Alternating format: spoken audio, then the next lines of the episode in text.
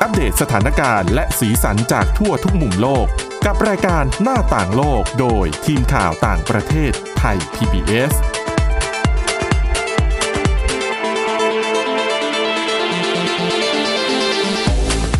สวัสดีครับ ต้อนรับคุณผู้ฟังสู่รายการหน้าต่างโลกกับทีมข่าวต่างประเทศไทย PBS นะครับ วันนี้อยู่กับคุณกรีนจิรวัตรมาสุข และผมก้าวพงศธรสุขพงศ์ครับ ครับ สวัสดีครับ วันนี้มีเรื่องราวหลากหลายมาฝากเหมือนเดิมนะครับ มีเรื่องทางจิตวิทยาจากคุณกรีนนะครับ เรื่องของอาการตั้งใจนอนมากเกินไปครับผมสุดท้ายนอนไม่หลับ แล้วก็อาการตัดสินใจไม่ได้นะครับ ว่าจะเลือกอะไรดี นะคครัรับบผมเพราะว่ากลัวว่าในอนาคตเนี่ยถ้าเลือกผิดแล้วก็จะพลาดโอกาสที่ดี ๆ ไปด้วยอืมนะฮะเรามากันที่เรื่องแรกกันเลยดีกว่าครัว่าบอาการที่ผมบอกเนี่ย มันชื่อว่าอาการ the sleep effort paradox ครับ มันก็คืออธิบายกันง่าย ๆ ก็คือหลายคนเนี่ยคงเคยมีประสบการณ์ว่าทำไมโลกนี้มันแบบไม่ยุติธรรมกับฉันเลย ในขณะที่ คนข้างๆ หรือว่าแฟนที่ที่ไม่ได้คิดว่าจะนอนอยากจะเล่นเกมนู่นนี่นั่น แต่พอหัวถึงหมอนปุ๊บหลับเลย แต่ในขณะเดียวกันอย่างเราเนี่ยที่แบบจะต้องคอนโทรลการนอนเนี่ย ไม่ต่ำกว่า 6 ชั่วโมงต่อวันครับเราตั้งใจว่าสามทุ่มปุ๊บเราจะต้องหลับละ แต่ทำไม่ได้นะ อืม เราหัวถึงหมอนปุ๊บอะพลิกซ้ายไม่หลับอะขึ้นมาอะกดมือถือหน่อยอะกำลังจะหลับหลับปุ๊บไม่หลับ ในขณะที่ข้างๆ ก็กลนอยู่คลอกคลอกคลอกนะ มันคือความที่ เราตั้งใจที่จะนอนมากเกินไปแต่มันนอนไม่ได้นะฮะเขาเรียกปรากฏการณ์นี้ว่าการพยายามนอนมากเท่าไหร่โอกาสที่จะนอนเนี่ยยิ่งน้อยมากอืมเมื่อเรานอนไม่หลับ เราก็เริ่มแพนิคแล้วว่า นี่เราเหลือเวลานอนเท่าไหร่นะทำไมเรานอนไม่หลับสักที มีอะไรผิดปกติกับร่างกายของเราหรือเปล่า เราก็นอนหาสาเหตุไปเรื่อยๆ จนรู้สึกตัวอีกทีก็ผ่านไปเกือบชั่วโมงแล้ว นี่ หรือว่าบางทีเนี่ยนะเราก็ไปโฟกัสกับทริคการนอนมากเกินไป จนต้องจะต้องกำหนดลมหายใจเข้าลมหายใจออกครับ ควบคุมสมองยังไงให้ง่วง จนทำให้ว่าเราไปจับจุดกับตรงนั้นน่ะ มากเกินไปทำให้นอนไม่หลับยิ่งกว่าเดิม ทางศาสตราจารย์ด้านการพยาบาลมหาลัยนิวยอร์กเนี่ยเขากล่าวว่า คนที่พักผ่อนน้อยมักจะเป็น คนที่ใช้ความพยายามในการนอนหลับมากเกินไป หรือคนที่พยายามสร้างการเชื่อมโยงระหว่าง เตียง ห้องนอนและการนอนหลับ แต่ท้ายที่สุดการกระทำเหล่านั้นน่ะ ก็นำไปสู่ภาวะวิตวิตกกังวลในการนอนหลับอยู่ดี ก็คือเหมือน คืออยากจะนอนหลับนั่นแหละครับ แต่ว่าจะทำยังไงถึงจะนอนหลับ คิดวนไปวนมาแบบนี้อืมจนทำให้นอนไม่หลับ ใช่ เขาแนะนำว่าถ้าใครที่นอนไม่หลับ ให้กั้นใจแล้วลุกจากเตียงไปทำอย่างอื่นเลย ครับ อาจจะเป็นวิธีที่ได้ผลกว่า เพราะว่าการปล่อยตัวเองให้เหนื่อยล้าอย่างเต็มที่จะช่วยให้ร่างกายเอาชนะความคาดหวังในการนอนหลับได้ดียิ่งขึ้น ด้านผู้เชี่ยวชาญด้านการนอนหลับสมาคมส่งเสริมการนอนหลับแห่งประเทศญี่ปุ่นเนี่ย ก็ให้ความเห็นไว้เช่นเดียวกันว่า การฝืนตัวเองให้นอนหลับเนี่ย หรือการนอนเฉยๆทั้งที่ไม่หลับเนี่ย ก็ถือเป็นพฤติกรรมที่ไม่ดีเช่นกัน และอาจส่งผลให้เรานอนหลับ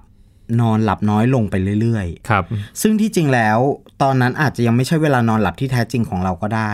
วิธีที่เอ่อนักวิทยาศาสตร์ด้านนี้แนะนำเนี่ยก็คือถ้า 30 นาทีผ่านไปแล้วอย่าเรายังนอนไม่หลับเรายังรู้สึกว่ามันตื่นตลอดเวลาอืมอย่าฝืนครับตัดใจจากการนอนซะ แล้วลุกจากที่นอนเนี่ยไปทำกิจกรรมอย่างอื่น เพื่อให้ตัวเองเหนื่อยหมดแรง แล้วค่อยกลับมานอนอืมโดยกิจกรรมที่เขาแนะนำได้แก่ การหาอะไรอุ่นๆ ดื่ม เช่นนมหรือชาสมุนไพรครับเนื่องจากนมเนี่ยมีแคลเซียมทำให้หลับสบายขึ้น ยิ่งถ้ามีการนำไปอุ่นให้อุ่นเนี่ยจะทำให้ร่างกายและจิตใจผ่อนคลายมากขึ้น อีกทั้งหรือว่าจะเป็นชาสมุนไพรเนี่ย อย่างเช่น ชาคาโมไมล์ก็มีสรรพคุณคล้ายยาระงับประสาท ก็จะทำให้จิตใจเราผ่อนคลายแล้วก็หลับได้ง่ายขึ้น นะฮะหรือว่าอีกวิธีหนึ่งถ้าเกิดว่าลองสองวิธีนั้น แล้วก็ยังรู้สึกว่า ฉันยังไม่ไม่ได้ง่วงไม่ได้อะไรเท่าไหร่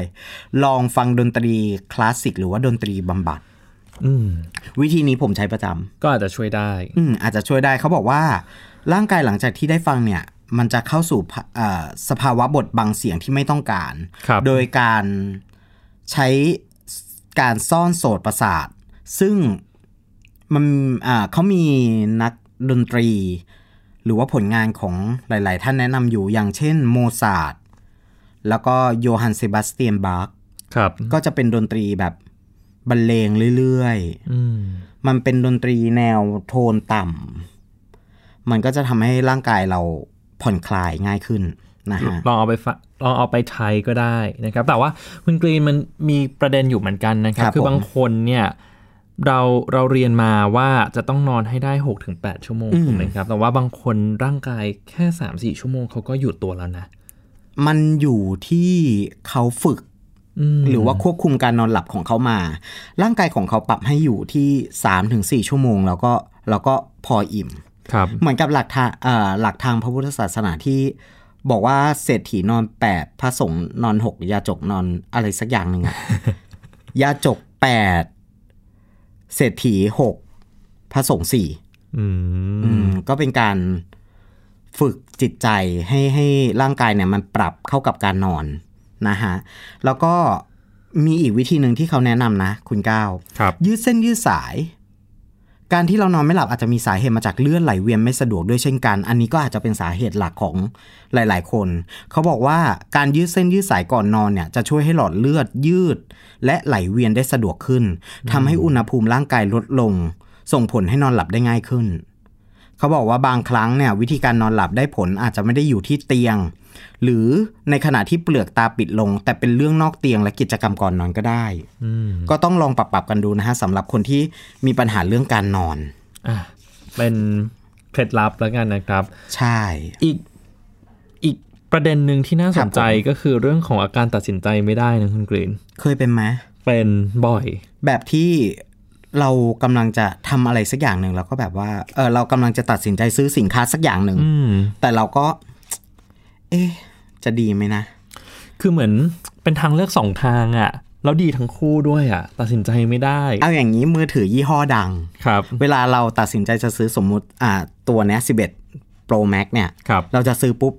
เอ๊ะแต่ว่าปีหน้า12ออกแล้วนะอืม12ออกปุ๊บ เดี๋ยวมันจะต้องมีรูปทรงใหม่นะ เอาไงดี ซื้อไม่ซื้อเนี่ยมันเกิดคำถามอย่างเงี้ยเขาบอกว่าหลาย ๆ คนเนี่ยเป็นนะฮะว่าแบบว่าจะซื้อเกมรุ่นใหม่เลยดีไหมหรือว่าจะรอให้ลดราคาก่อนแล้วค่อยซื้อทีเดียว ครับ เวลาต้องตัดสินใจเลือกอะไรสักอย่างแล้วอะมันก็จะยากมากในการตัดสินใจ เพราะว่ากลัวว่าถ้าเลือกไปแล้วเนี่ย เราอาจจะพลาดทางเลือกที่ดีกว่า อืมมันอาจจะมีตัวเลือกที่ดีกว่าในอนาคตเข้ามาหาเราอะไรอย่างเงี้ย มันมีอาการเหล่านี้มันมีชื่อด้วยนะ โดยมันถูกเรียกว่าโฟโบ ชื่อน่ารักนะ อืมโฟโบเหมือนชื่อหุ่นยนต์ญี่ปุ่นนะ หรือว่าชื่อเต็มๆมันก็คือ fear of better option ซึ่งหมายถึงอาการกลัวที่จะเจอทางเลือกที่ดีกว่านี้ในอนาคตครับ อาการกลัวทางเลือกที่ดีกว่านี้ในอนาคตเนี่ย มันเข้ามาทำให้เราไม่สามารถกล้าตัดสินใจอะไรเลยสักอย่าง กลัวว่าถ้าเลือกสิ่งที่มีอยู่ในปัจจุบันแล้วอาจจะเลือกผิด หรือมันอาจจะมีทางเลือกที่ดีกว่า ครับ เนี่ยทุกอย่างเนี่ยเรียกว่าโฟโบ นะฮะผู้เชี่ยวชาญด้านการตลาดอย่างสถาบันแห่งหนึ่งในอเมริกาเนี่ยเขาบอกว่าอาการนี้คือสิ่งที่น่ากลัวพอๆกับโฟโมโฟโมก็คือเอ่อ fear of missing out เพราะว่าอาการนี้ถ้าเป็นแล้วเนี่ย มันจะทำให้เราไม่สามารถตัดสินใจอะไรได้เลยสักอย่างเดียว แถมยังทำให้เรามัวแต่ไปสนใจอนาคตโดยที่แบบว่า ลืมสิ่งที่อยู่ตรงหน้าอืมว่าเราจำเป็นจะต้องใช้ไหมจมันก็ริงๆ ก็ก็เข้าเขากับหลักทางศาสนาเหมือนกันนะคุณกรีนว่าสนใจสิ่งที่อยู่ตรงหน้าก่เออนอนะเขาบอกว่าอาการอย่างเงี้ยที่ทุกคนเป็นเนี่ย เพราะว่าเราเชื่อว่ามันจะมีทางเลือกที่สมบูรณ์แบบครับรอเราอยู่ข้างหน้า อืมมันทำให้เราไม่ยึดติดกับสิ่งที่อยู่ปัจจุบันแล้วก็ เราจำเป็นจะต้องใช้หรือเปล่า เมื่อเป็นแบบนี้แล้วเนี่ยเราควรจะทำยังไงกันดีครับมันมีบทความจาก The New York Times นะฮะเขาบอกว่าวิธีการเอาชนะอาการโฟโบนเนี่ยแนะนำว่าเมื่อต้องตัดสินใจเลือกอะไร สักอย่างที่แบบว่ามันคือการลงทุนหรือว่าอะไรที่แบบว่ามันมันยากต่อการตัดสินใจกับเราจริง ๆอะให้หยิบกระดาษขึ้นมาหนึ่งแผ่นครับ แล้วเขียนข้อดีข้อเสียของสิ่งนั้นออกมา จากนั้นก็ค่อยตัดสินใจดี ๆ ในแต่ละข้อว่า มันหักลบกันแล้ว มันมีข้อดีมากกว่าข้อเสียหรือเปล่า ถ้ามันมีข้อดีมากกว่าข้อเสีย ก็พิจารณาอีกครั้งหนึ่งว่า เราควรเลือกมันไหม หรือว่าถ้าทำแบบนี้แล้ว เขาบอกว่ามันจะเลือกได้ง่ายขึ้นสิ่งที่สำคัญที่สุดอาจจะอยู่ตรงที่การกลับมาอยู่กับปัจจุบันมากยิ่งขึ้นโดยมองว่า สิ่งนี้สำคัญกับตัวเราอย่างไร และเราเลือกไปแล้วเราจะมีความสุขขึ้นไหมอื มมากกว่าที่เอาเรื่องในอนาคตมาคิดมากเกินไปจนทำให้เราไม่สามารถตัดสินใจได้ แล้วก็เสพติดจนมันเป็นอาการโฟโบครับ ในบางครั้งเนี่ยการมัวแต่รอการตัดสินใจสิ่งที่ดีที่สุดอาจจะผ่านผลไปแล้วก็ได้ จริง ๆนะครับ อืมอืมเพราะว่าสังเกตเห็นหลาย ๆ คนเลยเพราะว่าพะวง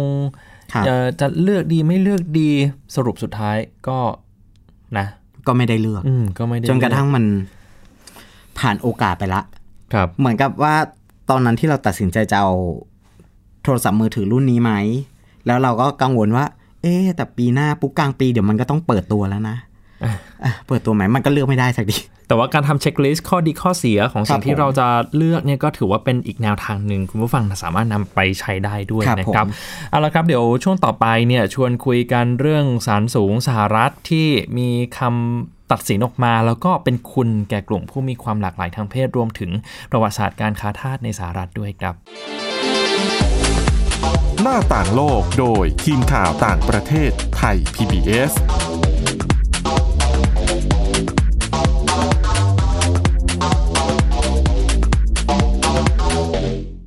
เพียงแค่มีสมาร์ทโฟน ก็ฟังได้ไทย PBS ดิจิทัล Radio สถานีวิทยุดิจิทัลจากไทย PBS เพิ่มช่องทางง่าย ๆ ให้คุณได้ฟังรายการดีๆ ทั้งสดและย้อนหลัง ผ่านแอปพลิเคชันไทย PBS Radio หรือเวอร์ไบเว็บไทยพีบีเอสเรดิโอคอมไทยพีบีเอสดิจิทัลเรดิโออินฟอร์ทนเมนต์ for all ไทย PBS Application on Mobile ให้คุณเชื่อมโยงถึงเราในทุกที่ทุกเวลา ได้สัมผัส ติดตามเราทั้งข่าว รายการ รับชมรายการโทรทัศน์ และฟังรายการวิทยุที่คุณชื่นชอบ สดแบบออนไลน์สตรีมมิ่งชมรายการย้อนหลัง ข้อมูลกิจกรรมไทย PBS ร่วมเป็นนักข่าวพลเมือง รายงานข่าวกับเรา และอีกหลากหลายฟังก์ชัน ให้คุณดาวน์โหลดได้ฟรี ทุกระบบปฏิบัติการ ติดตามข้อมูลเพิ่มเติมได้ที่ www.thaipbs.or.th/digitalmedia เรียนเลิกแล้ว กลับบ้านพร้อมกับรายการ Kids Hours โดยวัญญาชยโย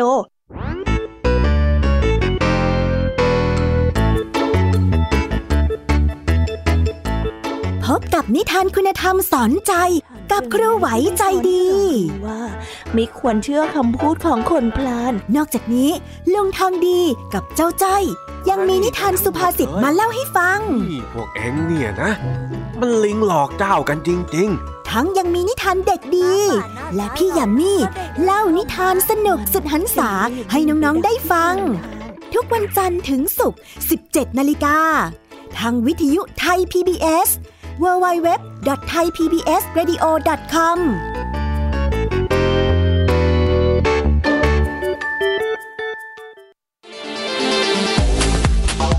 ต่างโลกโดยทีมข่าวต่างประเทศไทย PBS กลับมาสู่ช่วงที่ 2 ของรายการหน้าต่างโลกนะครับ ช่วงนี้ชวนคุยกันเรื่องราวที่เกิดขึ้นในสหรัฐกันบ้าง ทั้งเรื่องที่เป็นคุณกับกลุ่มผู้มีความหลากหลายทางเพศ หรือว่า LGBTQ ที่มีคำวินิจฉัยของศาลสูงเมื่อสัปดาห์ที่ผ่านมาเมื่อวันอังคารที่ 15 มิถุนายนนะครับ รวมไปถึง เดี๋ยวจะชวนคุณผู้ฟังเนี่ยย้อนกลับไปดูสาเหตุซิว่าเอ๊ะการทำลายรูปปั้นอนุสรณ์สถานสำคัญทางประวัติศาสตร์ บุคคลสำคัญที่เราคุ้นเคยกันดีเนี่ยมันเกิดมาจากปมอะไรกันแน่นะครับ มาเรื่องแรกกันก่อนเรื่องของคำตัดสินที่เป็นคุณแก่กลุ่มผู้มีความหลากหลายทางเพศนะครับ เรื่องนี้เกิดขึ้นเมื่อวันอังคารที่ผ่านมาอย่างที่ผมบอกไป ก็คือคณะตุลาการศาลสูงสหรัฐเนี่ยเขาลงมติ 6 ต่อ 3 เสียงเห็นชอบในการวินิจฉัยว่า ตามกฎหมายการจ้างงานของรัฐบาลกลางสหรัฐ ห้ามในจ้างเลือกปฏิบัติห้ามเหยียดเพศ ต่อพนักงานที่มีความหลากหลายทางเพศ หรือว่ากลุ่ม LGBTQ ที่คุณผู้ฟังคงได้ยินได้ฟังกันมาบ้างแล้วนะครับ ชื่อของกลุ่มนี้ แล้วก็ยังรวมไปถึงการแสดงออกเกี่ยวกับรสนิยมทางเพศ อัตลักษณ์ทางเพศ ในการแสดงออกว่าตัวเองเป็นเพศไหนด้วยนะครับ คือพูดง่ายๆก็คือนายจ้างเนี่ยจะไปเลิกจ้างพนักงาน คนใดคนหนึ่งด้วยเหตุผลว่าเขาเป็นกลุ่มคนผู้มีความหลากหลายทางเพศ แบบนี้ไม่ได้นะครับ แบบนี้ถือว่าเป็นการละเมิดสิทธิพลเมือง เป็นกฎหมายสิทธิพลเมืองเมื่อปี 1964 ครับคำวินิจฉัยของศาลในครั้งนี้อาจจะเรียกได้ว่าเป็นความก้าวหน้าครั้งสำคัญ เป็นชัยชนะของบรรดา พนักงานแรงงานกลุ่ม LGBT แล้วก็เครือข่ายพันธมิตรทั้งหมดในสหรัฐด้วย ที่น่าสังเกตก็คือคณะตุลาการนะครับ ก็จะมีหัวหน้าคณะตุลาการคือคุณจอห์นโรเบิร์ตแล้วก็ผู้พิพากษาที่เป็นสายอนุรักษ์นิยมอย่างคุณนิวกอร์ซิสเนี่ยได้รับการแต่งตั้งโดยประธานาธิบดีโดนัลด์ทรัมป์นะครับ เขาก็ออกเสียงสนับสนุนตุลาการฝ่ายเสรีนิยมอีก 4 คน ส่งผลให้มีตุลาการที่ออกเสียงสนับสนุนรวมเป็น 6 คนนะครับ ซึ่งถือว่าโอ้โหเป็นความปรากฏการณ์หนึ่งที่น่าสนใจมากทีเดียวเพราะตามปกติแล้วเนี่ยคนที่มีแนวคิดอนุรักษ์นิยม หรือว่าเป็นสายริพับลิกันจ๋าเลยอย่างครับทรัมป์นี่ก็คงจะไม่เห็นด้วยสักเท่าไหร่นะครับ แน่นอนแหละฝ่ายทรัมป์ก็มีปฏิกิริยาเกี่ยวกับเรื่องนี้เหมือนกันนะครับ คือทรัมป์ก็ให้สัมภาษณ์สื่อมวลชนในทำเนียบขาว เกี่ยวกับเรื่องนี้ ยอมรับแบบเสียไม่ได้อะคุณกรีน ว่า อะก็ศาลสูงพิจารณามาแบบนี้ก็คงต้องยอมรับไป แล้วก็บอกด้วยว่าคำตัดสินของศาลในครั้งนี้ เป็นคำตัดสินที่ทรงพลังมากนะครับ ต้องเท้าความไปก่อนว่าเมื่อปี 2558 เนี่ยคณะกรรมการพิจารณาโอกาสการจ้างงานอย่างเท่าเทียม ในสมัยรัฐบาลของบารักโอบามามีคำตัดสินห้ามในายจ้างเลือกปฏิบัติต่อแรงงานกลุ่ม LGBT ไปแล้วนะครับ แต่ว่าพอพ้นจากสมัยโอบามาเข้าสู่สมัยของทรัมป์ รัฐบาลของทรัมป์เนี่ยเลือกเข้าข้างบรรดานายจ้างที่ถูกฟ้องร้อง ว่าเลือกปฏิบัติต่อลูกจ้างที่มีความหลากหลายทางเพศถึง 3 คดีด้วยกัน โดยคำตัดสินที่เกิดขึ้น ก็เลยนำมาสู่การตัดสินล่าสุดของตุลาการศาลสูงสหรัฐนั่นแหละครับเรียกได้ว่าเป็นความก้าวหน้าครั้งสำคัญสำหรับกลุ่มผู้มีความหลากหลายทางเพศในสหรัฐหลังจากก่อนหน้านี้เมื่อประมาณปีเท่าไหร่ผมจำปีแน่ชัดไม่ได้นะครับ มีปรากฏการณ์หนึ่งก็คือ Love Wins ไปแล้ว เรียนจำได้มาที่จำได้ทางครับ Facebook เนี่ยคนใช้ Facebook ก็จะเปลี่ยนภาพหน้าจอให้เป็นธงอืมของกลุ่มผู้มีความหลากหลายทางเพศก็คือธงสีรุ้งนั่นเองครับนะผมรวมถึงมีการเพิ่มไอคอนครับต่างๆ เป็นไอคอน Love Wins ทางเวลาเรากดไลค์หรือว่าอะไรอย่างเงี้ยมันจะมีให้เลือกเป็นไอคอนLove Winsครับครับผมเอาละครับอีกเรื่องหนึ่งก็คือประเด็นปัญหาเกี่ยวกับการเหยียดสีผิวเหมือนเดิมอืมแต่ตอนนี้ ไม่ได้หยุดอยู่แค่การประท้วงแล้วนะครับ เพราะว่าความโกรธแค้นของมวลชนเนี่ยลุกลามไปจนถึงขั้น ไปทำลายอนุสรณ์สถานเอ่อสถานที่สำคัญรวมถึงรูปปั้นของบุคคลในประวัติศาสตร์ คุณผู้ฟังอาจจะคุ้นเคยกับชื่อของคริสโตเฟอร์โคลัมบัสที่ครับเป็นผมเอ่อนักเดินเรือชาวอิตาเลียน แล้วก็อ่าฮะไป เป็นคนที่ค้นพบดินแดนใหม่ก็คือทวีปอเมริกานะครับ คือเดิมทีในบทเรียนประวัติศาสตร์ เขาก็ถือว่าเป็นบุคคลสำคัญ แต่ว่ารูปปั้นของโคลัมบัสก็เป็นหนึ่งในเป้าหมายที่โดนทำลายเหมือนกัน รวมไปถึงควีนวิกตอเรียที่เรารู้จักกันดีหรือว่าเอ่อสมเด็จพระนางเจ้าวิกตอเรียแห่ครังบผมอังกฤษแห่งสหราชอาณาจักรนะครับ แล้วก็เอ่อกษัตริย์อีกหลายพระองค์ในหลายประเทศในยุโรปเนี่ย ก็ถูกทำลายรูปปั้นเหมือนกัน ซึ่งความเคลื่อนไหวในครั้งนี้เกิดจากอะไร ต้องย้อนกลับไปตั้งแต่ช่วงศตวรรษที่ 15 นะครับ คืออธิบายคุณผู้ฟังแบบนี้ว่าตั้งแต่ศตวรรษที่ 15 ถึงศตวรรษที่ 19 เนี่ยระยะเวลา 400 ปีเนี่ยมีการค้าทาสกันเกิดขึ้นอ๋อลืมพูดไปอีกคนหนึ่งที่สำคัญก็คือเอ็ดเวิร์ดโคลสตันคือเป็นคนแรก ๆ ที่มีรูปปั้นอยู่ในเมืองบริสตอลของอังกฤษนะครับ ที่รูปปั้นของเขาเนี่ยถูกทำลาย เพราะว่าเขาเป็นนักค้าทาสเลยอืมเป็นนักค้าทาสชื่อดังในสมัยศตวรรษที่ 17 นะครับครับผมอะก็กลับมาที่ประวัติศาสตร์กันต่อ ศตวรรษที่ 15 ถึงศตวรรษที่ 19 เนี่ยมีการค้าทาสเกิดขึ้น และอังกฤษก็เป็นประเทศหนึ่งที่บุกเบิกในเรื่องการค้าทาสโดยเฉพาะอืมนะครับ มีการเดินเรือจากยุโรปเนี่ยไปที่แอฟริกาตะวันตก เพื่อนำเอาทองแดง เอาสินค้าบางอย่างไปแลกเปลี่ยนกับทาสชาวแอฟริกันนะครับ ก็คือจะมีหัวหน้าเผ่าที่ตั้งเป็นกษัตริย์ขึ้นมาเนี่ยแหละครับอยากผมจะได้เครื่องกระสุน อยากจะได้อาวุธยุโทโธปกรณ์ต่างๆ ทางฝรั่งก็จะเอาสิ่งของพวกเนี้ยไปแลกกับตัวทาสทาสมาจากไหนบ้าง อาจจะเป็นเฉลยจากการทำสงครามที่แพ้มานะครับ อาจจะเป็นคนที่ถูกตราหน้า ตราหน้าว่าเป็นโจรเป็นขโมยอะอะไรแบบนี้ก็จะถูกนำมาเป็นทาสอืมเสร็จแล้วพอแลกเปลี่ยนสินค้ากันเสร็จทาสก็จะถูกนำขึ้นเรือไปครับ และทาสทุกคนเนี่ยจะต้องเขาเรียกว่าอะไรสแตมป์ตรงหน้าอกเป็นเป็นชื่อย่อของบริษัทค้าทาสด้วย อย่างอังกฤษเนี่ยนะครับเขามีบริษัทค้าทาสรายใหญ่ที่ผูกขาดการค้าทาสในแอฟริกาตะวันตกเลยก็คือ Royal African Company อันนี้เป็นบริษัทที่ เชื่อกันว่าในระยะเวลาไม่กี่ปีเนี่ยค้าทาสจากแอฟริกาตะวันตกไปที่อเมริกาเกือบแสนคนนะครับ ทีนี้ทางเส้นทางที่ผมบอกเนี่ยมันมีทั้งหมด 3 ขาถูกไหมครับ ขาแรกก็คือจากยุโรปมาแอฟริกาตะวันตก อันนี้นับเป็นขาแรก ขาที่ 2 ก็คือจากแอฟริกาตะวันตกเดินทางไปอเมริกา ก็คือเพื่อไปส่งทาสนะครับครับผมทาสเหล่านี้ก็จะถูกส่งไปที่อเมริกาเหนือก็คือรัฐเวอร์จิเนียบ้าง ทางแคริบเบียน แล้วก็ลาตินอเมริกาด้วย ไปทำอะไรกันบ้างนะครับ มีพื้นที่การเกษตรอยู่อืมเขาก็จะไปช่วยทำไร่ทำนาทำไร่ยาสูบไร่กาแฟทำไร่อ้อยครับพอเรือไปถึงดินแดนใหม่ หรือว่าอเมริกาแล้วเนี่ยก็ส่งทาสไปขาย เรือเหล่านี้ก็จะรับเอาสินค้าหายาก อย่าลืมว่าตอนนั้นในยุโรปยังหาสินค้าพวกน้ำตาลพวกอะไรแบบนี้ยากนะครับ ก็ต้องผมเอามาจากดินแดนใหม่เนี่ยแหละขนกลับขึ้นมาบนเรือเรือก็จะนำเอาสินค้าพวกนี้กลับมายังชายฝั่งชายฝั่งที่ยุโรปหลายๆเมืองท่านะครับ ซึ่งก็จะวนไปแบบเนี้ยสามขาแบบเนี้ยแล้วคุณกรีนคิดดู400กว่าปี มีทาสที่ถูกส่งไปขายเนี่ย12ล้านคนนะครับอืมฮึในจำนวนนี้2ล้านคนเนี่ยเสียชีวิตระหว่างการเดินทางด้วย เพราะฉะนั้นจึงไม่น่าแปลกใจเลยว่าทำไมอนุสาวรีย์ของนักการเมืองบางคนที่เคยมีภูมิหลังเป็นนักค้าทาสอย่างเอ็ดเวิร์ดโคลสตันที่อังกฤษ หรือว่าควีนวิกตอเรียพระเจ้าเลโอโปลด์ที่ 2 ของเบลเยียม รวมไปถึงคริสโตเฟอร์โคลัมบัสเนี่ยที่กลุ่มผู้ประท้วง เรียกร้องความยุติธรรมให้จอร์จฟลอยด์มองว่าเป็นจุดเริ่มต้นของการเข้าไปข่มเหงรังแกคนท้องถิ่น คนพื้นเมืองในอเมริกาเนี่ยถึงถูกทำลาย ถูกอย่างโคลัมบัสเนี่ยรูปปั้นของเขาถูกตัดศีรษะครับนะครับเหลือแต่ช่วงตัวหรือว่าบางเมืองอย่างที่ไมอามี่ก็อาจจะถูกสาดสีแดงใสอืมอืมคือคือเป็นความเคลื่อนไหวในเชิงสัญญลักษณ์ว่างั้นเถอะ เพราะว่าเอาเข้าจริงๆ เมื่อสัปดาห์ที่แล้วอธิบายไปแล้วว่าปัญหาการเหยียดผิวเนี่ยมันแก้ได้ยากนะครับมันมันอย่างรากลึกลงในสังคมอเมริกันมานานมากแล้ว แต่ว่าจุดเริ่มต้นเนี่ยแหละครับ การค้าทาสเนี่ยพอทาส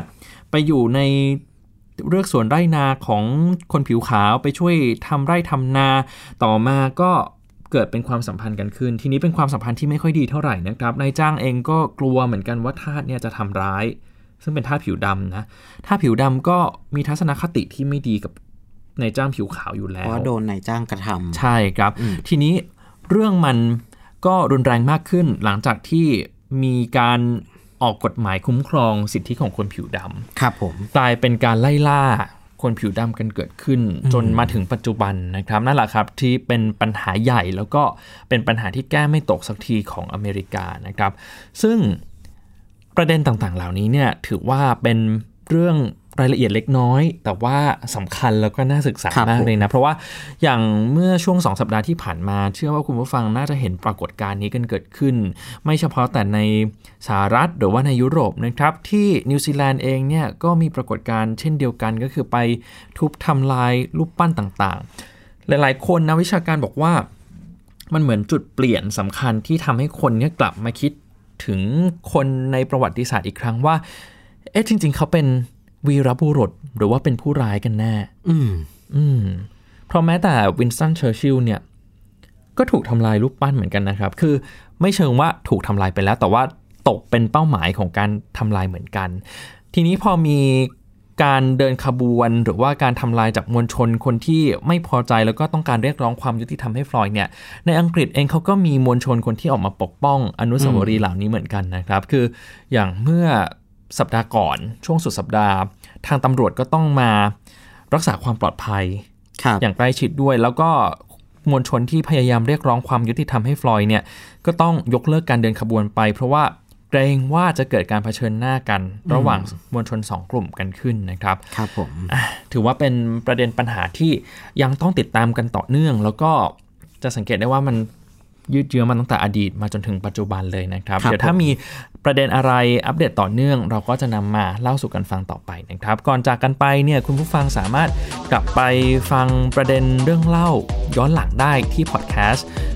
เซิร์ชคำว่าหน้าต่างโลกครับก็ผมสามารถกลับไปฟังเรื่องราวที่ทีมข่าวต่างประเทศไทย PBS คุณกรีนผม แล้วก็คนอื่นๆนำมาเล่ากันได้นะครับสำหรับวันนี้หมดเวลาแล้วคุณกรีนจิรวัตรมาสุขผมก้าวพงศธรสุขพงศ์ลาไปก่อนครับ สวัสดีครับ สวัสดีครับ Thai PBS podcast. View the world via the voice.